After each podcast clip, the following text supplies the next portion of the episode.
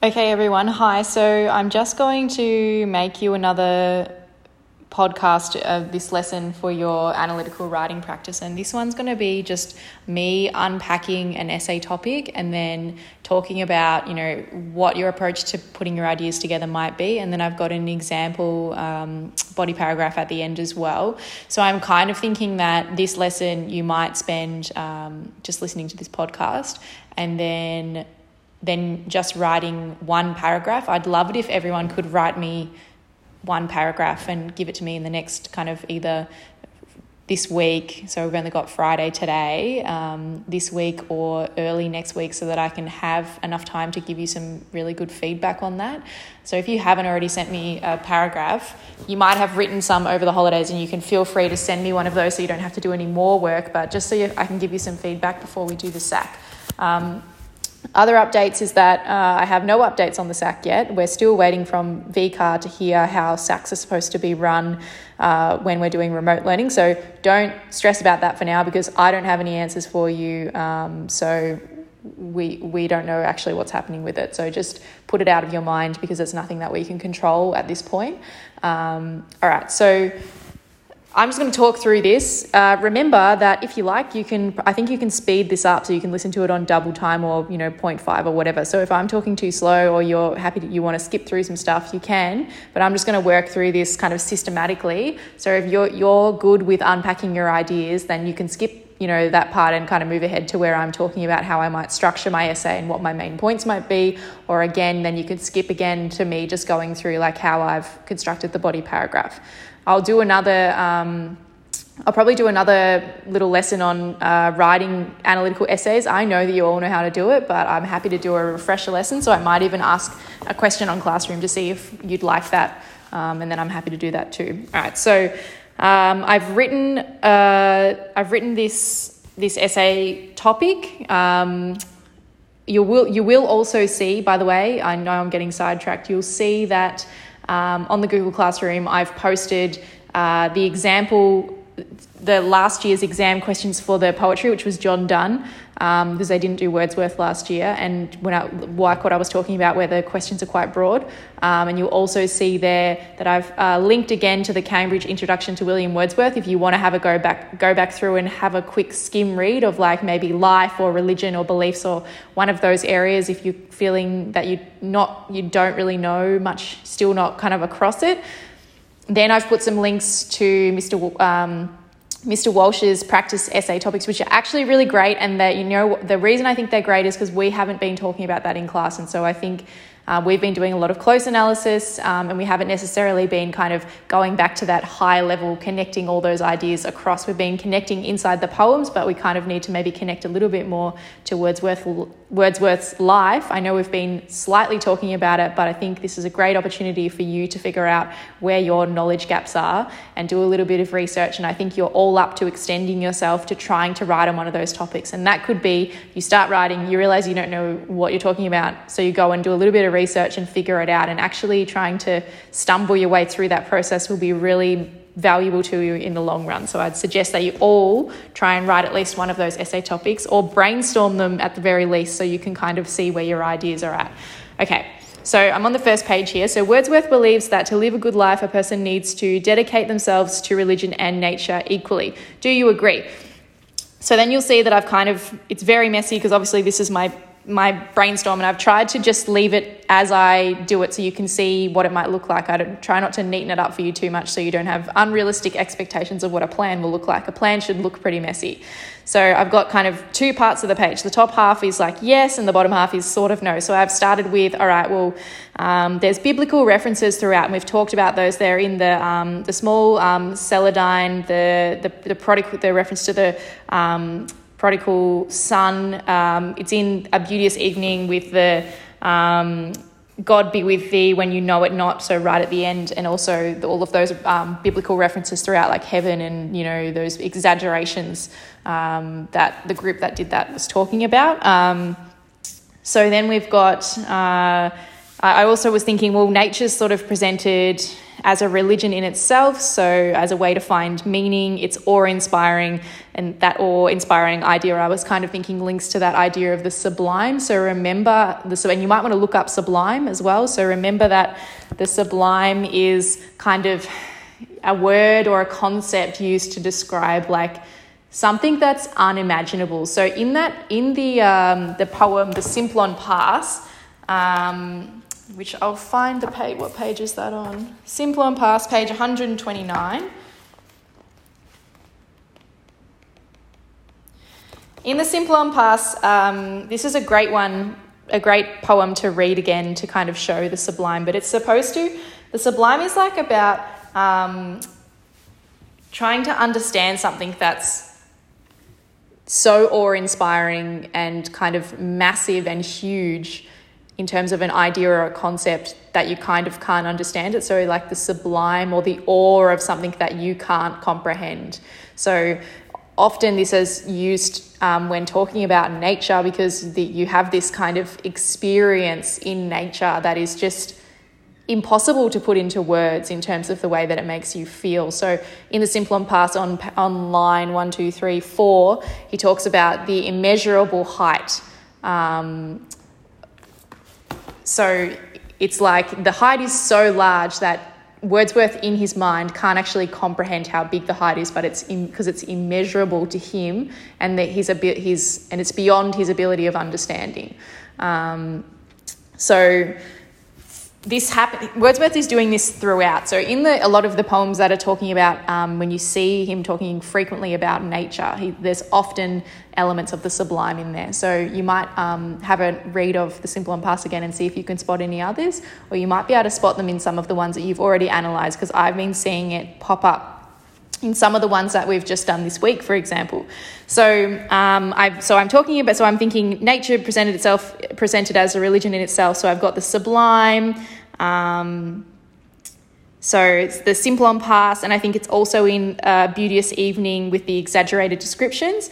And then I and then my my side note to the right there is the Sublime. Um, I think well, I'm kind of grappling with this idea that the sublime is felt by Wordsworth like is similar to the way that he describes religion. So the references um, to religion in a beauteous evening are kind of similar to the sublime. I think in like the, the way that he understands religion is similar in that it, he finds it awe inspiring and difficult to comprehend, but also um, like he, he, he's still he's still finding it like to be completely awe-inspiring. So like that that the difficulty of understanding like an immeasurable height or a concept or something that's so outside of his ability to understand is the same possibly as his ability to understand god and religion and, and why things happen those things are two things that are kind of intangible for the human mind um, this is just thoughts i'm grappling with you are willing you're completely fine to disagree with me on that. If you don't think that that's how it is, that's that's fine. But as I said to you,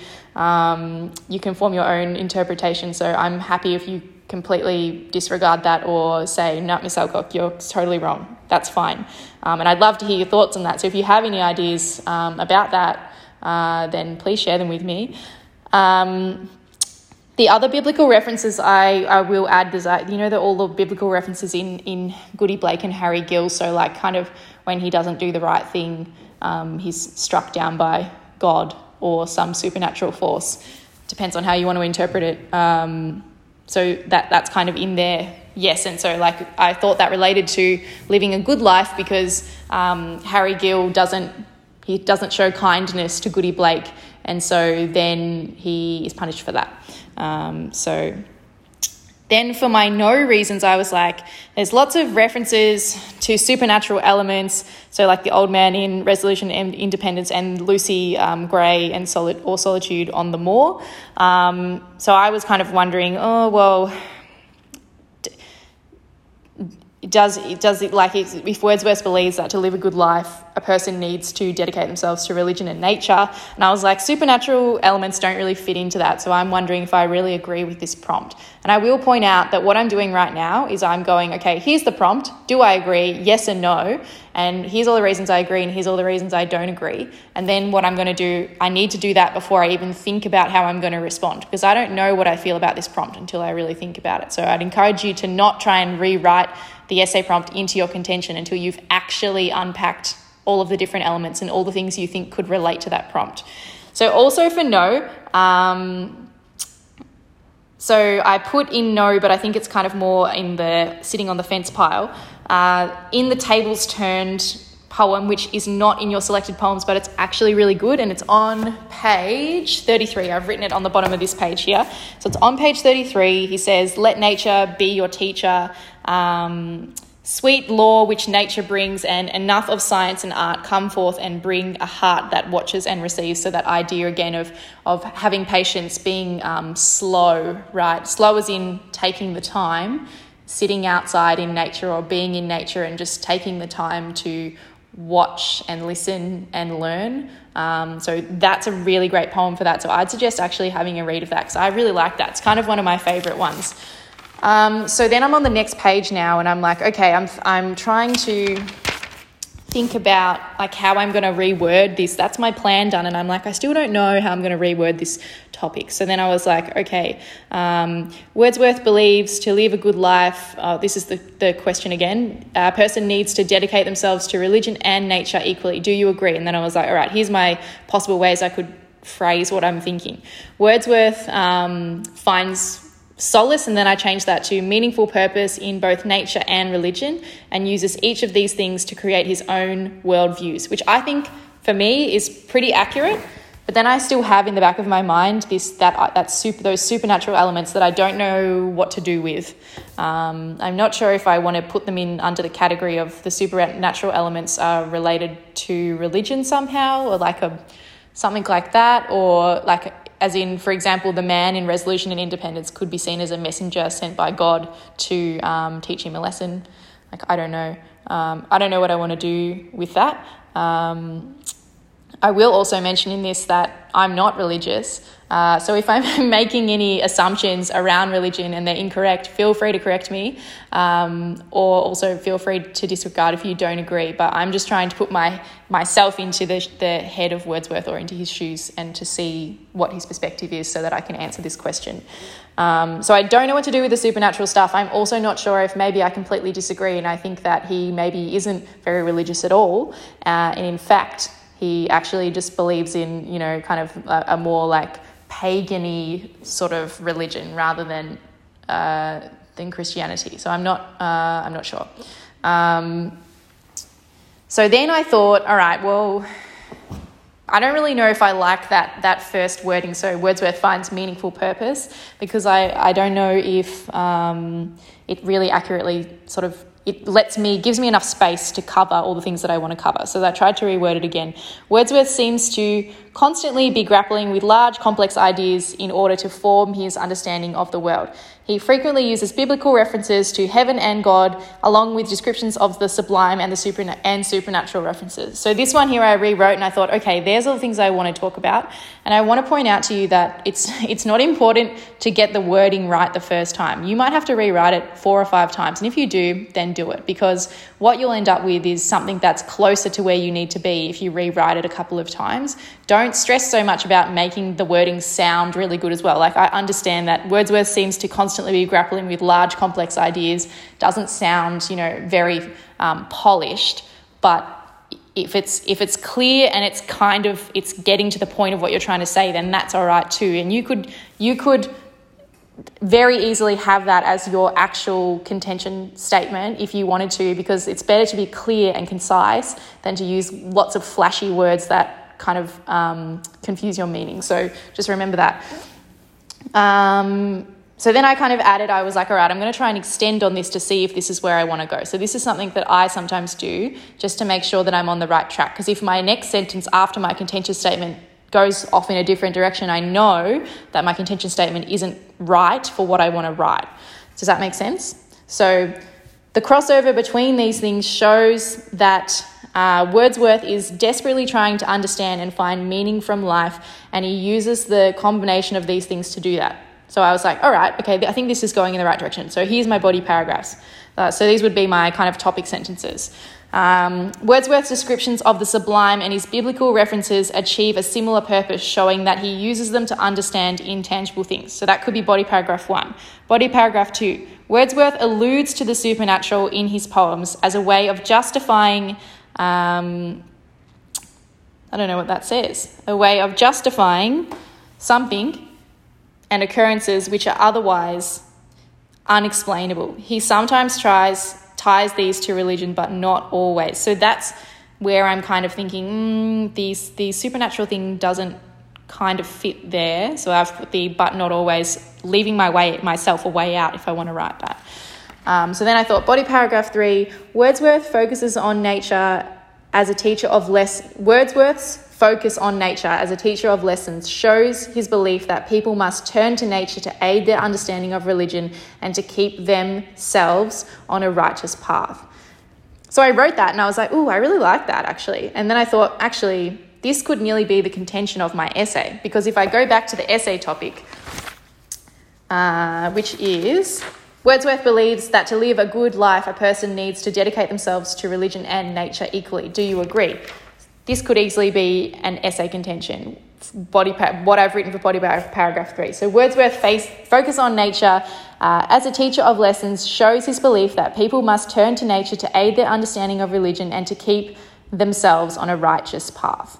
So I kind of like that, and then I thought, all right, I'm going to go with I'm going to to scrap my last essay plan and go with using what I wrote for body paragraph three as my actual essay contention. So then I thought, all right, so if that's my essay contention, then I need to write three new body paragraphs. So I'll just do the topic sentences. So I thought that for my first body paragraph, I would use the um, nature as a teacher, kind of those examples to talk about like why nature is important uh, in terms of being able to, the, the, study of nature is important to being able to understand religion. Um, then I thought for body paragraph two, the references to sublime and God are similar, showing that the awe of nature can help to understand the awe of God. Um, and I thought you, you could also argue this the other way around. Um, I thought, uh, if you wanted to. To be honest, I'm, I'm kind of probably on the fence with that. I think I, I could easily argue that both ways. Um, but you just need to choose, I guess you need to, you would need to choose a side and make sure that you choose evidence that supports your argument. Um, then, body paragraph three supernatural references throughout are, allow, are always connected with and occurring in nature, which I think is true. I can't think of any times that we've got supernatural references where we're not kind of somewhere that has, it's not a, a natural environment. If you've got one, can you please tell me? Because I'd love to know. Um, in this way, the supernatural references could be Wordsworth observing and making, uh, could be Wordsworth observing and making meaning from God's influence on earth. I thought that could be a really great paragraph to write. I haven't written it yet, but I was excited about it. Or, alternatively, for paragraph body paragraph three, Wordsworth uses supernatural occurrences to show moral lesson. Um, to show morals or lessons of how to live a good life. And then I thought my examples there would be resolution and independence and Goody Blake. So here's here's an example paragraph where you're putting in, you know, at least two poems, so one or more, um, or two or more. Uh, so things to note is that in this one, I've I've specifically referenced the names of the poems uh, in my analysis, but I can I can see that there'd be definitely, and I might make you an example of this too, and I'll post it.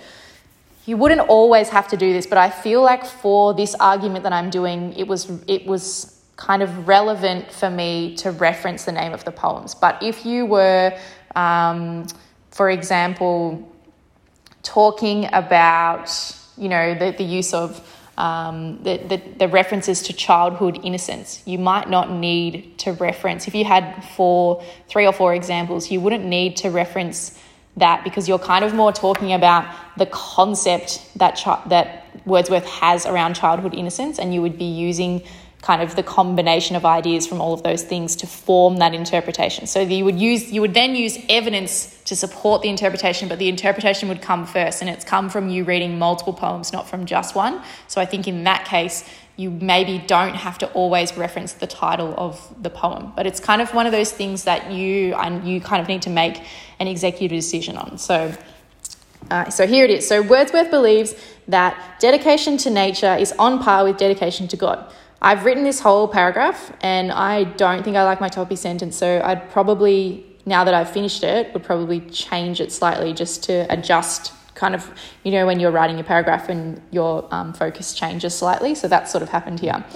In The Tables Turned, he says, Let nature be your teacher, and argues that spending time in nature will bring you wisdom and health. So I've put one quote in there, and then I've said, if you're open on page 33, I'd say open up your book to page 33 right now just so you can see the poem in front of you. Sorry, it's page 32 and 33. So he says, Let nature be your teacher. And then he goes on to talk about um, like the the wealth of knowledge that you know Mother Nature, because she said she has a world re- of she has a world of ready wealth, um, and talks about um, wisdom and all of these different things in there after the so in one two three four stanza four is let nature be your teacher and then stanza five the wealth and wisdom um, and if you continue reading on you can see uh, sweet is the law so law is knowledge which nature brings um, so knowledge and wisdom so I haven't put those quotes in there because I felt like they wouldn't work, but what I've done is paraphrase them. So that's where you can see and argues that spending time in nature will bring you wisdom and health, right? So that works. So I've just paraphrased that, and then you don't need to kind of put in quote, quotes that seem a little bit clunky. So sometimes, if the, the language is outdated for compared to the style of language that you're writing in, the quote might not always fit. So you might have to paraphrase it, but you need to make an executive decision on that again. But I would always argue that the best quotes to put in are the ones that seamlessly fit into your writing rather than trying to just put one in and have it be clunky in the middle of a sentence or have, have to leave it sitting as its own sentence. Um, so paraphrasing is totally fine. Um, as long as you're keeping the, the meaning of the, the words or the idea the same. Um, likewise, in Resolution and Independence, Wordsworth shows how an old man's dedication to nature makes him wise, Wordsworth compares this very old man to himself and shows how a lifetime of, of dedication uh, makes the old man wiser than himself, as the old man is able to teach him a valuable lesson. Wordsworth doubts about God, doubts about God which creep into his mind throughout the poem are dispelled by the old man, who Wordsworth begins to view as a messenger sent to give him strength and admonishment. This sets so this part that section there i when i was writing it i was trying to figure out how i could write it uh, without having to retell the story so much so you might be conscious of that and i think that's definitely a flaw in this paragraph so you, i think i could cut it down a little bit more and if i was reading this from one of you i would say make sure you cut that down a little bit more um, but again, I'm just doing this on the first, this is my first draft of writing this. So I'm trying to show you what it would really look like if you're actually going to write it. So um, the, the doubts about God which creep into his mind throughout the poem are dispelled by the old man who Wordsworth begins to view as a messenger sent to give him strength and admonishment. So you see how I've put in those two quotes there because they, they fit in with my sentence, but if they didn't fit, I wouldn't put them there. I've also just quoted a single word instead of putting the whole sentence in. I've just put in one word and then put my and because that's what I want, and then the second word. But the meaning hasn't changed from what's actually written in the book. It's just that it fits better with what I'm saying. So you, you might need to kind of shop it around a little bit and chop it up and turn it around so that the words make sense. And if you have to do that, that's fine. Remember, if you're going to cut a, a quote out, you, or you're going to cut the middle out of a quote and you just want two of the words, you put an ellipsis, so three dots in the middle to show that. Or you can just do what I've done and just cut two words and put yours in the middle. Um, this sets Wordsworth back on the path to God, of God. The key idea, so here's my, ex- my explanation, is that Wordsworth may not have been uh, righted back onto his path if he was not spending time in nature. I reckon that's not a very good argument. I think I could probably make that a bit better.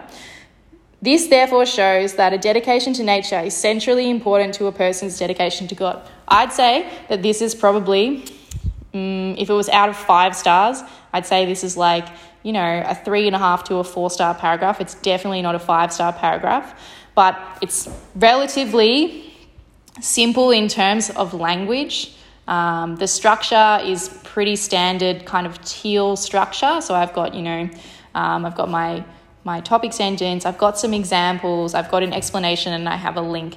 There's a little bit of elaboration in there, but there isn't a lot. So that would be the diff. That would be why it's only a three and a half to a four, because I could probably elaborate a little bit more at the end here, where I say. Um, the key idea is that Wordsworth may not have been right into his path if he was not spending time in nature.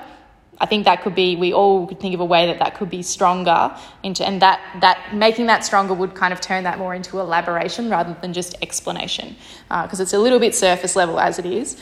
Um, but I hope that gives you a good idea. What I'd love you to do is to, uh, you can either choose to write one of the other body paragraphs that I have here. You could choose to respond to this whole essay topic.